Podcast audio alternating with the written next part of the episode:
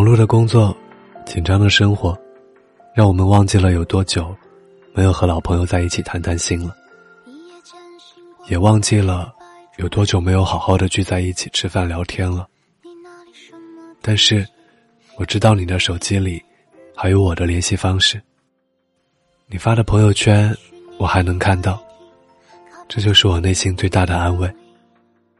我相信你还记得我。你也不是故意不与我联系，因为我知道，你有你的事情要忙。就像我经常忙着忘记吃饭一样，生活的压力压得我没有时间感叹生活。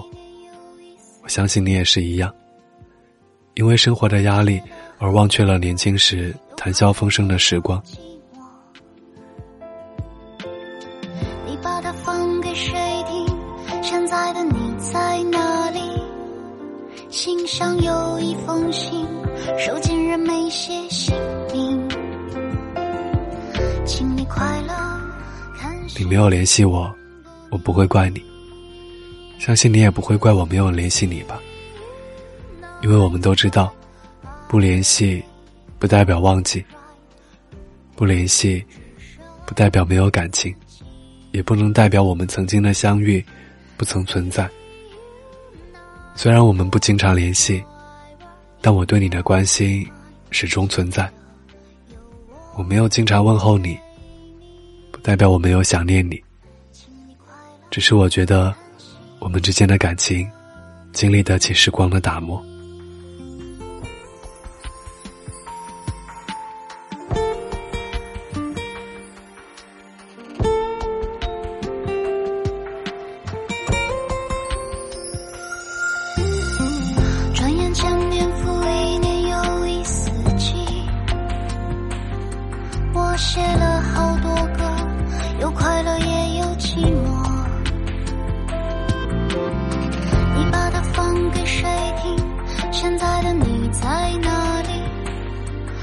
上有一封信，收件人没写信。嘿，你好吗？我是挥霍，在这里和您道一声晚安，明天见。